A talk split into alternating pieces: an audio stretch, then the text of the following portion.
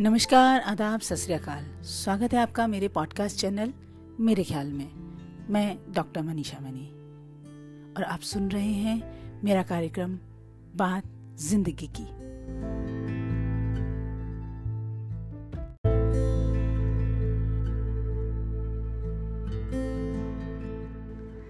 रोने वालों पे सिर्फ़ तरस खाया जाता है।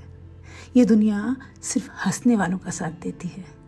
हर कहानी में सिर्फ़ हीरो जीतता है। सिर्फ़ हीरो को याद रखा जाता है हीरो को उसकी मंजिल मिलती है। अब तुम्हें तय करना है कि तुम्हें अपनी ज़िंदगी कैसी चाहिए।